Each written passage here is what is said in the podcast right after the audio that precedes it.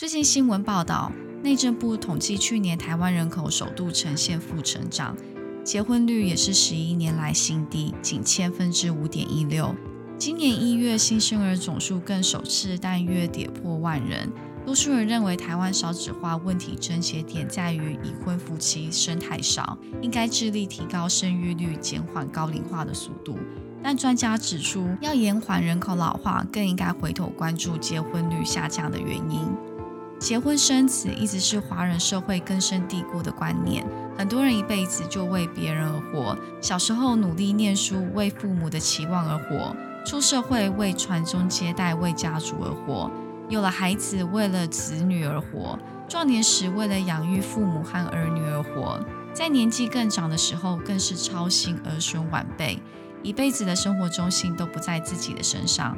然而，随着女性受教育水准的提高以及避孕措施的普及，全球顶客主 DINK 不断的成长，新时代的年轻人有更多的自主思考能力，追寻自我，顺从内心真正向往的生活方式，成家立业不再是人生必经之路，而新时代的女性也不再像传统家庭主妇，终身奉献自己在家服务。那么，到底为什么要生小孩？很爱一个人一定要结婚吗？成家后难道一定要有孩子才算完整？今天我们来探讨为什么结婚生子的传统观念逐渐面临挑战，顺便学习一些跟结婚生子的相关英文单词。你今天外带英文了吗？欢迎收听外带英文 English to Go，让你轻松外带使用英文。大家好，我是珍妮。首先，我们来讨论第一个传统价值观：孩子是维系夫妻感情的关键吗？传统上认为，孩子可以让夫妻关系更牢固。夫妻间如果有矛盾，会考量孩子，不会说分手就分手。我认为，婚姻不是爱情的坟墓，是没有找到适合自己的另一半而已，跟孩子无关。相反的，如果另一半是自己的真爱，爱情是会随着时间升华，而不是变淡。爱情是两个人之间的事情，不需要牵涉孩子来巩固爱情。曾经看到许多人为了小孩坚持婚姻，但两个人虽然在同一个屋檐下相处，就像仇人一样。当婚姻与感情已经到了相看两相厌的时候，当夫妻关系已经成空壳的时候，让孩子在夫妻不和睦的家庭中生活，不仅折磨全家人，对小孩的伤害更大。如果你是小孩，你的父母外遇、家暴，每天吵架不快乐，你会希望你的爸妈忍耐一辈子，只是为了给你一个看似完整但不快乐的家庭吗？千万不要将大人的恩怨纠缠到了小孩子身上。很多时候，只是大人为了逃避面对问题，所以拿小孩当挡箭牌。其实，小孩根本不想要成为你牺牲忍耐的对象。女人最终的幸福也不一定是婚姻。传统认为，女人最重要的目标就是要找到好归宿。但如果遇不到适合自己的人，宁可单身，选择过自己想要的生活。女人要有独立自主的能力，才有机会觅得更幸福的人生。更不要为了维系婚姻，让爱情沦为一段只剩下传宗接代的关系。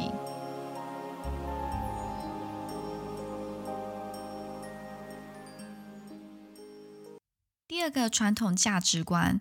传宗接代是女人最神圣的天职吗？中国传统上认为，生活过得再苦，只要没有延续香火，就是愧对祖宗。站在个人立场，传宗接代是为了家族；站在国家立场角度来看，是为了国安问题。但站在全球来看，人类的欲望无穷，而地球资源有限。去年世界人口已经达到七十八亿人，人口过剩造成生态超载。Ecological overshoot，气候变迁 climate change，粮食短缺 food shortages，生物多样性丧失 biodiversity loss 等种种挑战。为了文明的长期生存，缩小人类的规模，对地球而言何尝不是好消息？有人说，延续香火就是不让自己一生的努力和财富落入旁人之手。很多父母辛苦一辈子赚到了一笔财富，对自己克勤克俭，身故后怕小孩生活不易，留下不少财产让子女继承。但如果不能好好做理财规划，反而培养子女不劳而获、好吃懒做的习性，失去谋生能力、赌光积蓄，甚至毁了他们的人生。清代扫除鸦片的大臣林则徐有一句名言：“小孩若如我，留钱做什么？贤而多财，则损其志；子孙若不如我，留钱做什么？愚而多财，亦增其过。”与其把毕生的积蓄留给子女，不如善用自己的财富帮自己圆梦，完成自己生命的意义，或是投入弱势公益，让世界因为我们曾经来过而变得更美好。为什么女人最荣耀、最伟大的使命是成为母亲？现代社会，女人与男人一样拥有教育和工作的机会，结婚是因为两人相爱才在一起，不是为了繁衍后代。女人更不是生小孩子的工具。如果没有小孩，婚姻就没有价值。那么这个婚姻不结也罢。每个人价值观不同，女人可以选择用她的方式精彩自己的一生，不一定要非生个小孩，证明自己是成功的母亲。对我而言，不管基因有多么的优秀或家财万贯，我不在意血脉有没有流传，我只在乎这一世有没有活得有意义，有没有活出自己想要的人生。第三个传统价值观：养儿防老就不会感到孤单吗？过去传统农业社会普遍是大家庭，一个家庭可能生十几个孩子。养儿防老 （Raising Children for Old Age） 是希望自己年迈以后可以依赖子女照顾，并享受含饴弄孙的生活情境。然而，现在的家庭几乎都是小家庭，儿女顶多一两个。实际上，现代社会高龄化以及少子化现象加剧。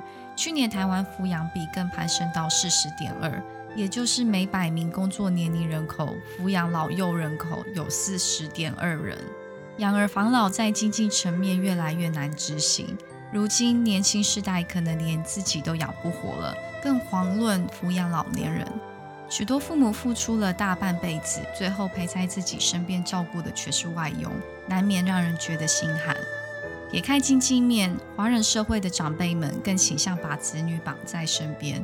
如果没有晚辈的陪伴生活，生活反而失去目标。养儿的心态如果养过头，孩子太过依赖父母，父母也太过照顾小孩，同样会让父母失去独立的精神。当孩子长大不需要再照顾了。顿时就失去生活的重心，连如何照顾自己都忘记了。而当你把子女绑在身边，把自己的一切都托付给小孩的时候，彼此可能就会觉得很痛苦，因为不同世代的生活习惯与价值观有落差，都需要自己的生活空间。甚至有相当高比例的年轻人，为了陪伴年迈的父母亲，依旧住在家里，维持单身，不结婚，不买房，放弃社交活动。而自己的世界除了亲情一无所有。欧美爸妈抚养小孩是为了享受家庭生活的天伦之乐，而不是养儿防老。只要爸妈对小孩好，孩子长大自然会对爸妈孝，但不是顺。家庭成员之间不该用尊卑阶级关系的顺来维持和谐。想起以前在澳洲时的邻居。他的小孩十六岁后，如果要继续住在家里，就必须要付房租。让孩子在高中、大学的时候就开始就学贷款、打工赚钱养活自己，培养孩子独立自主，不过度依赖父母。每个孩子都是独立的个体，不属于他的父母。没有谁是注定要为另一个人而活着。当然，每个孩子一定会感恩父母的养育之恩，但如今社会压力远比过去还要高。若孩子身体出状况，扛不住压力崩溃；长辈一旦失去依托，生活节奏面临巨大改变，身心灵加速老化，在痛苦中度过余生。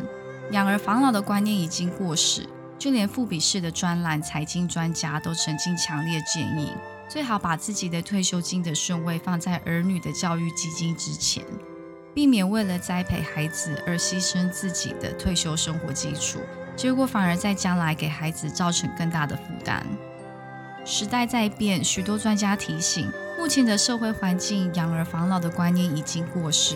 新时代无论有没有子女，应该多为自己而活。你的人生只有你自己才有责任完全负责。我们都应该及早为老年退休生活做准备，活到老学到老，Never too old to learn。无论几岁，心态不能自惭形秽，失去梦想才是符合今天社会的价值观。养儿不但无法防老，还会害孩子一事无成，让自己得忧郁症。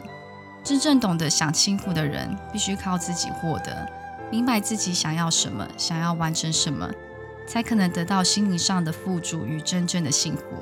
张曼娟曾说：“人生来孤独而寂寞，这是人的本质。当你愈爱自己时，愈能享受孤寂，因为你已经不需从别人身上得到慰藉。人生而孤独，最终可以依靠的只有自己。”最后，我想说的是，幸福是自己选择想要的生活方式。结婚生孩子与否跟对错没有关系，端看每个人的价值观与选择。对我来说，幸福是自己选择自己想要过的生活，不是活给别人看的。我不生孩子，单纯就是不喜欢小孩，也不喜欢养毛小孩。从以前就是这样，想法至今未变。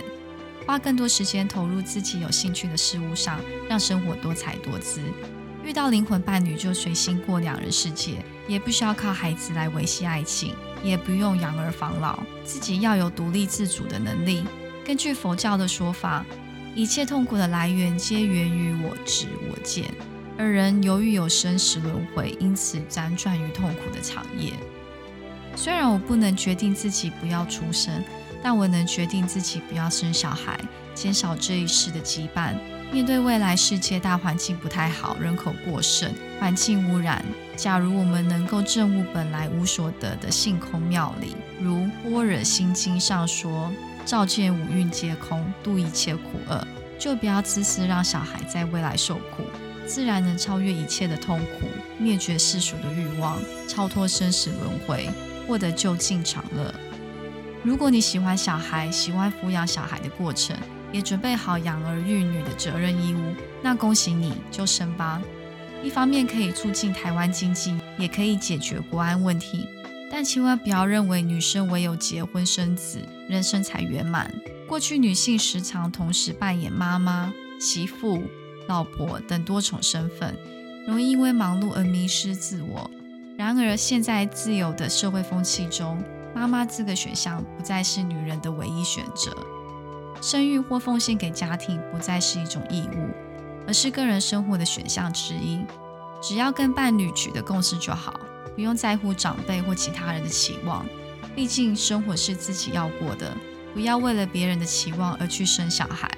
生小孩不难，但就像养宠物一样，没有准备好付出一生的爱心跟耐心，就不要随便生。